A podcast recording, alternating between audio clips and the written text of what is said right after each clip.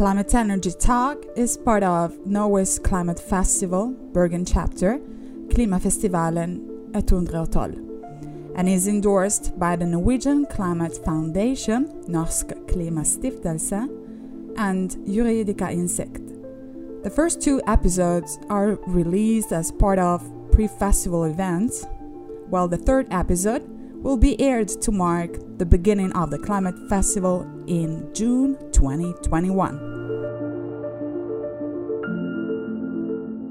Welcome to Climate Energy Talk, a series of three podcasts powered by the Center on Climate and Energy Transformation at the University of Bergen, Norway. The podcasts are produced by Mainstream AS for the University of Bergen. My name is Esmeralda Colombo. I'm a lawyer and research fellow at the Center on Climate and Energy Transformation, and I'm thrilled to guide you through this journey. The theme of this series has risen forcefully during these pandemic times and is quite simple. How can science help us in the climate crisis? Can it depolarize and democratize the debate on climate change and boost green innovation? As you see from the title, Climate Energy Talk, in this series we drill down on the paradox of energy policy. It is the sector most contributing to climate change, but the one where we find the least consensus. Should we keep fossil fuel extraction? Should we divest? Should we bet on the electrification of our cities? In this first podcast, we lay the groundwork for a discussion on science and climate policy. We are going to talk about epistemic communities, namely communities of knowledge that can support the energy transitions required for a stable climate. In today's podcast, we're joined by an excellent speaker, Associate Professor Kjetil Rommetveit. Kjetil is a philosopher with an interest in science, technology, and Society. He wrote a PhD dissertation on the social, legal, and political aspects of biotechnology and currently takes an interpretative approach to the governance of science and technology. Kjetil has been awarded a number of grants from Norway and the European Union and holds a broad experience in interacting with policymakers, civil society, researchers, and even regulators. Thank you for being with us, Kjetil, and welcome to Climate Energy Talk. Thank you. This first podcast is Epistemic Communities The Role of Scientists for Deep Decarbonization. Let us start head on, Kjetil. Can science depolarize and democratize the debate on climate change? Um, I'm not completely sure that science can depolarize and democratize, or even that this should be its role. I mean, everybody is not part of a scientific community, and uh, scientific communities has limited uh, membership. So uh, this limitation of membership of, of access to the community is part of what provides science with legitimacy and authority. So if everybody could become a scientist, then what would the point be? I also do not think it is strange that the sector most contributing to climate change, the energy sector, is mired in polarization and controversy. Rather, this is what we should expect in a highly politicized domain where the, where the stakes are, are so high and where there is so little disagreement, so little agreement. So I think we need to build new coalitions across science and society taking new directions and starting points for social mobilization. Perhaps such coalitions can promote transitions to more sustainable ways of living, producing, and consuming. Uh, so, as far as I can tell, we are still quite some way off here. That's a very good point, actually. More broadly, then, what are the main roles of scientists at present? Well, that's a complicated issue, but as a starting point, I would mention two typical roles that are prominent in today's debate climate. So, the first we could call speaking truth to power. This is the classical epistemic community position, one uh, which with which many scientists still identify. The underlying imagination and idea here is that scientists pronounce their findings, understood as facts, and politicians and policymakers respond, and broader society follows. Hence, politicians and society ought to follow the science, as we hear frequently also following the uh, COVID pande- pandemic, and this is the proper make, way to make good decisions. However, if you look at uh, at how things play out in real life, if you look at them empirically, this is hardly how uh, the science policy interface or how politics work. Uh, as the climate debate started to proliferate and rise on political agendas, let's say through the 1980s, 1990s, and 2000s, and as the questions became ever more pressing and urgent, many climate scientists realized that this model was flawed.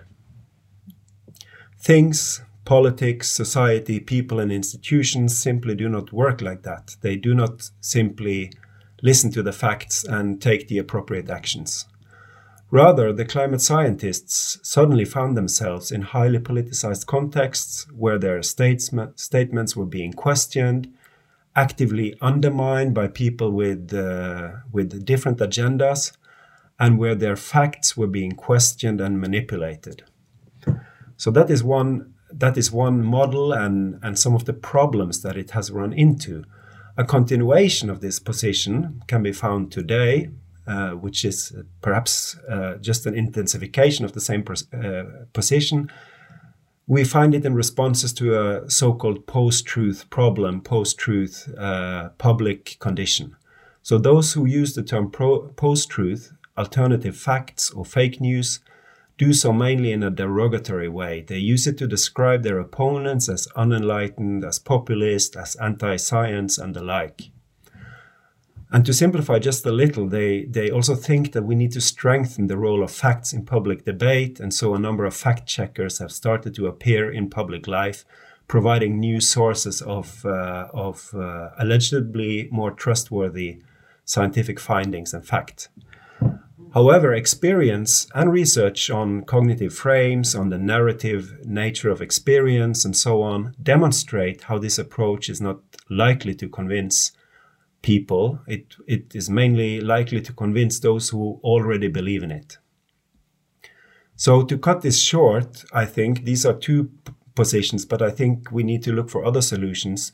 The problems relate to quite profound institutional matters, so not just matters of scientific facts, but but uh, but uh, matters of uh, power relations and quite profound um, societal institutional arrangements. If you take Norway, up until the present, we keep pumping up oil in quite large quantities, and new fields are open up to exploration and extraction. Approximately 30% of economic activity of the country is bound up with oil and oil related activities, why should people all of a sudden start pronouncing themselves as promoters of climate justice and sustainability if their jobs depend on this not happening? And what are they to say or believe when the entire political and state system commit to these policies, policies, including elite politicians and policymakers? Is it not more honest in a way to say, to hell with it, let's keep pumping until the last drop of oil runs out? Is it any better to put your faith in climate quotas or clean energy under the promise that these problems will be taken care of in the future by technology or by the markets?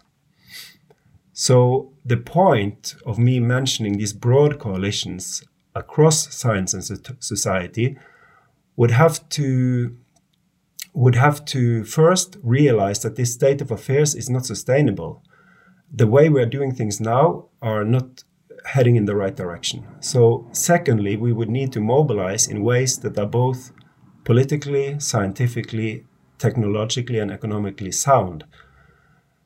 And this may become very interesting indeed, but may also require us to give up on some dearly held beliefs, for instance, the expectation that all things, including material well being, are going to keep increasing and growing. I think, though, that this realization is starting to creep in since effectively the world economy may have been actually shrinking since the economic downturn of 2008. Indeed. And the world's economy has been shrinking lately with the coronavirus pandemic, making our dear beliefs even more fragile. So you've just provided us with an illuminating trajectory on what it may, may mean to be a scientist nowadays. One needs to be realistic about the limited consensus on climate and energy matters, and broad coalitions across science and society may mobilize. But you pointed out that they must do so in a politi- politically, scientifically, economically, and technologically sound manner, right? So, having gotten to the core of today's podcast, let us now take a st- step back to the story of today's podcast or how I found out your philosophical activities. So, the story of today's invitation started at the University of Bergen during a meeting on the Sustainable Development Goals and Science Diplomacy. Can, should, must scientists be diplomats and help policymakers with their knowledge? This was the question at the meeting. And another question was Can all scientists build communities of knowledge, also called epistemic communities? According to political scientist Peter Haas, epistemic communities are networks, often transnational networks, of knowledge based experts who enjoy social authority, contribute to the development and circulation of causal ideas, and have seen their ideas institutionalized within state policies and practices. And this includes also international treaties. But the conceptualization of Peter Haas was confined to the natural sciences. I questioned this limitation, asking myself and the other participants at that meeting at the University of Bergen that I mentioned before, whether social scientists, lawyers like me, can actually form epistemic communities. For instance, by working, collaborating with natural scientists in climate change litigation, which is fast rising. And at the meeting, I was recommended reading your scholarship, Kjetil, which can indeed provide a vision on epistemic communities that is alternative to Haas's vision. Uh, I found uh, I found it very interesting to see that you have extensively dissected the topic of responsible research and innovation, which is a type of knowledge making that is cross cutting and includes stakeholders, so not just scientists. I liked it a lot. So, how did you start your interest in epistemic communities, networks, and can you explain responsible research and innovation, RRI, to our listeners? Uh, yes, uh, I started working on this concept of the epistemic community uh, together with colleagues in a project we ran from 2012 to 2016 called EpiNet or Epistemic Networks. Mm. Our observation was, amongst others, that firstly, scientific research is increasingly carried out as large scale projects is frequently bound up with cross national infrastructures aiming to address some societal problem or issue. So, for instance, the, the realization of a digitalized electricity grid, the so called smart grid, across Europe and beyond is an example of this. So, and of course, this is this um, large scale nature of scientific research is not something that we discovered. It's a it's a mainstay. Everybody studying science policy, science and technology studies are aware of this development. Further, we also observe that increasingly the contributions of social scientists, some humanist scholars, and legal scholars are mobilized uh, as co creators within these large scale projects.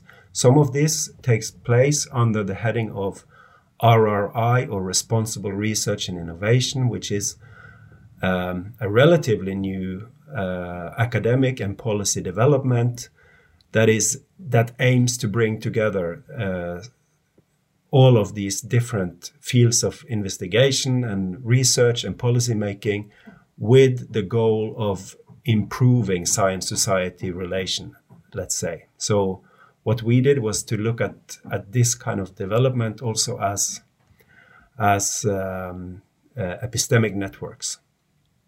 There is a long prehistory here involving a number of fields uh, of, of practice and of research on the intersections of science and society. And this includes environmental and climate science, which is what Peter Haas was portraying in his works in the early 1990s. But as I touched upon already, the relations between science and society, they have been changing rather uh, radically and rapidly, and Haas' concept of science must be partially at least updated.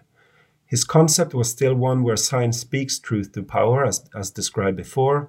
And of course, for many sciences and scientists, this is still the case. This is how they uh, think of themselves and of, of their task, how they think of the scientific ethos. For instance, climate scientists have frequently chosen the strategy to withdraw when they are criticized. For instance, on political grounds or on the grounds that the, they have not sufficiently dealt with the uncertainties of their own research or that, uh, that uh, the, the facts could be somehow presented differently.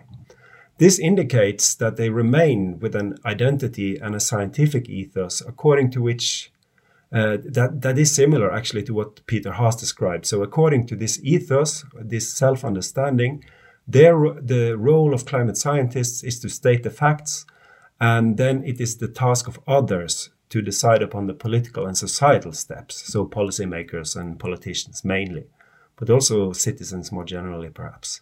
Yet, there are other sciences and other approaches that, uh, including engineering fields, that are becoming much more prominent and that, that are differently conceived and they are oriented more towards making and doing things, the creation of, of new uh, processes and products, innovation, and so on.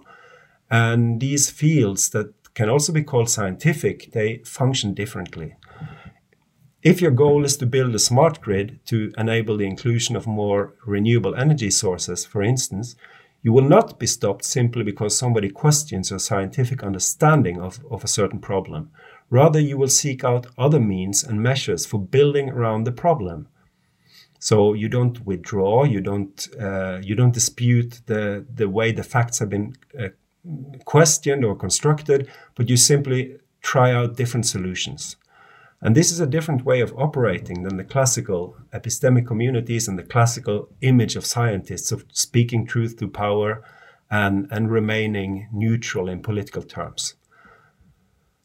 On similar terms, in many of these large scale projects, social scientists and legal scholars will be invited on board, or at least they will be offered funding on quite competitive terms on the promise that they can deal with some of the societal, ethical, or legal hindrances or challenges in the making of new infrastructure. So, you mentioned renewables, climate change. In your chapter on interdisciplinarity and climate change, written with Silvio Funtowicz and Roger Strand, you consider how climate change epitomizes global problems in which stakes are high, decisions are urgent, facts are contested, and uncertainty cannot be eliminated. So, how do we get out of the trap of not deciding or deciding in regressive, non imaginative ways? How can social scientists help? Well, um, let me try to answer your question with an example and perhaps in a slightly descriptive way. For instance, there is opposition to renewable energy sources. Uh, in Norway, this happens uh, a lot in the case of on land wind farms, where we have seen huge scale, uh, large opposition to these kinds of, uh, of uh, infrastructures being built. So, in these cases, perhaps an uh, ethnographer, an anthropologist, or a sociologist could reveal to the developers why people are opposed and how the problem could be avoided or perhaps framed in a different way that would make the opposition go away. Or how could you deal with concerns about privacy arising in the smart grid, which is predicated on, on the processing of huge amounts of personal uh, information, also arising within people's homes? Increasingly, uh, legal scholars, but also risk managers and privacy engineers, are called upon for solutions to such problems. Um, but but this, of course, poses some tricky questions. Are these are these scholars, are these epistemic communities taking sides? Are they working uh, for the powerful, or or should they also somehow be representing the local populations who oppose these wind farms? This is a tricky question, and and maybe this is uh, an important task for academic practitioners, for researchers to to stay somehow impartial and and to to be able to say things that are relevant for both sides in a conflict. Uh, and maybe this is a, a, um, an important task for academic research and education in the in the future. But to sum up, the networking between different disciplines has intensified. It cuts across social, natural, and engineering disciplines. It cuts across national boundaries and it extends deeply into societal processes, meanings, and values. So today, science is much more of a social enterprise and also an economic one. It's expected to provide economic growth and prosperity. And this is a quite marked difference to the ways in which science was practiced and, and publicly projected, its public role, only 40 or 50 years back. So, science has more of a social enterprise than 40, 50 years back you said, I like it. It sounds like the direction we need now, even though controversies on climate change, climate science are just the norm. But in your works, you argued that we cannot really get rid of those controversies, that critical and skeptical voices cannot be silenced, and doubts can never be entirely eliminated ex ante. What is the implication of this in our post truth society and for those in charge of making decisions, the policymakers, but also the judges? Yeah, I think there is a need to remember that uh, consensus is uh, is frequently only the outcome of a carefully conducted and perhaps slightly lucky scientific process. But science is also full of controversy. And when science is called upon to, to reply to uh, societally controversial issues, there will usually not be one scientific answer. And, and, and, and this idea that there should be only one scientific answer can be used to silence controversy and to silence important perspectives to be brought to the fore. So I think there is a need for both institutional and ecological change, but, but such such change must be brought about by broad coalitions stretching across science and society, and here scientific counter voices should also play important roles, so a kind of science advocacy. By broad coalition, I'm, I mean not just the ordinary suspects, which are state actors, large corporations, and the occasional NGOs.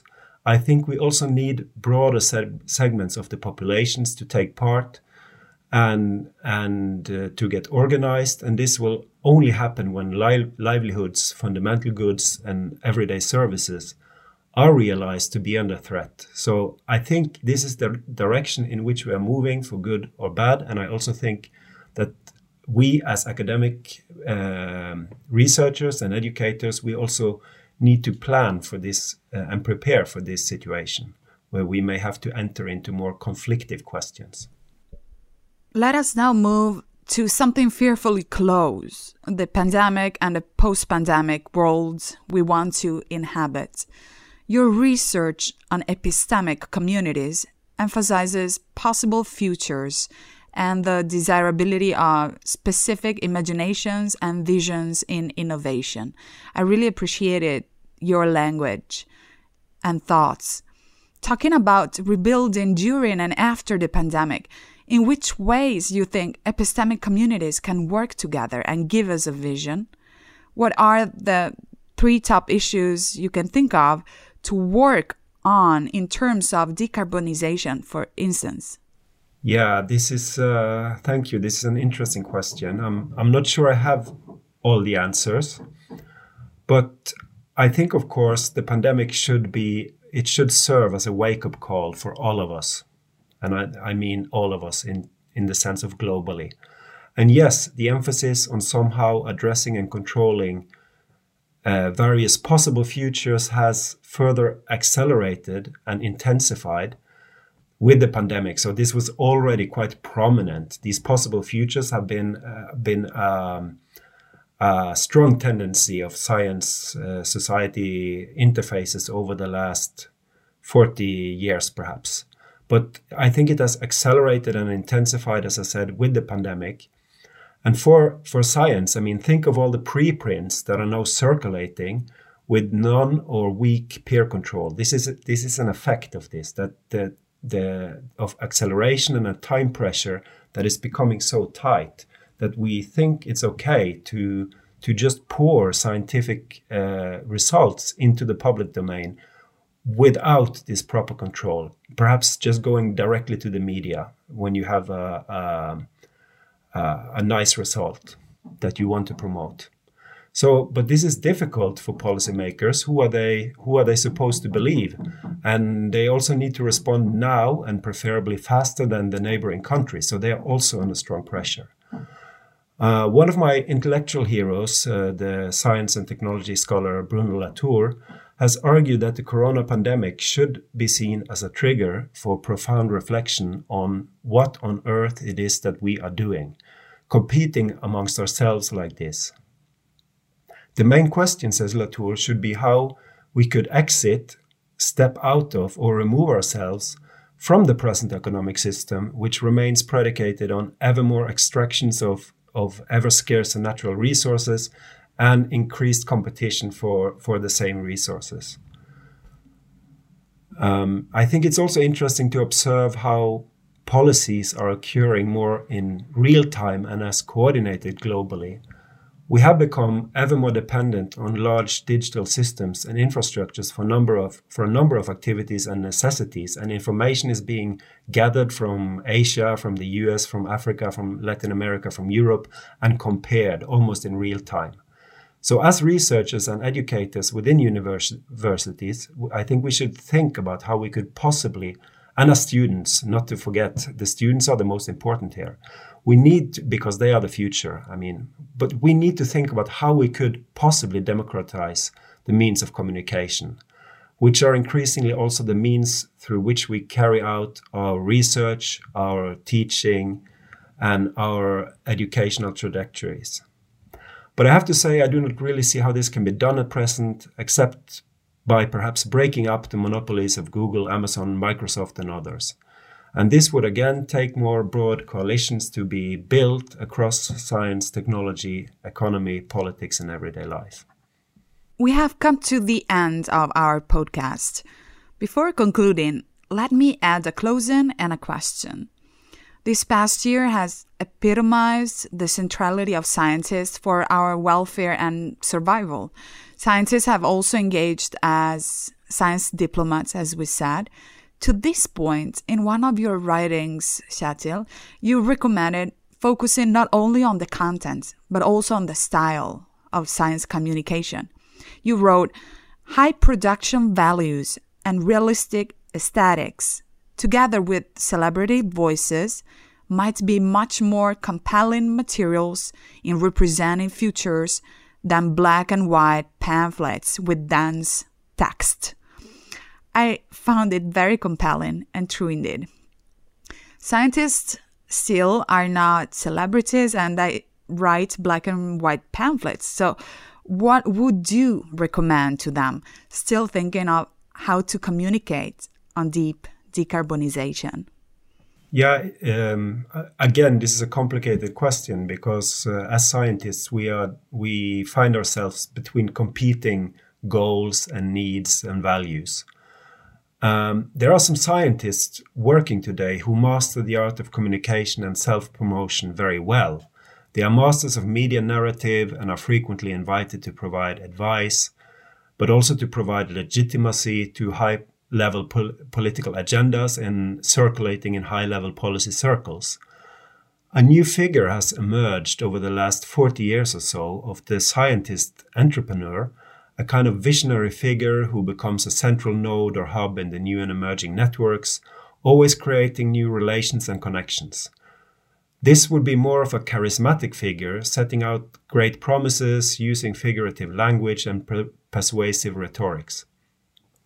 An example would be the, the American biotech entrepreneur Craig Venter, who set out to, he became known when he set out to compete with the public project to sequence the human genome in a privately for project, for profit project. Or think about all the researchers appearing on TED Talks, um, setting out their visions and communicating in new and perhaps more engaging ways. Whereas I'm a bit tired of some of these visionaries, actually, perhaps we also need to, something like this, perhaps more aiming for public and collective mobilization towards more sustainable societies. This final thought is a great way to round up our conversation, coming back to the core of our podcast today epistemic communities, the role of scientists for deep decarbonization. Kjetil, thank you so, so much for being with us today. It has been wonderful to host you and better understand the role of scientists on the intersection between philosophy and technology. Notwithstanding the crisis we are experiencing, we are left with your thoughts provoking insights on the imaginations and visions we need now and in the future. So thanks again, Kjetil. Thank you.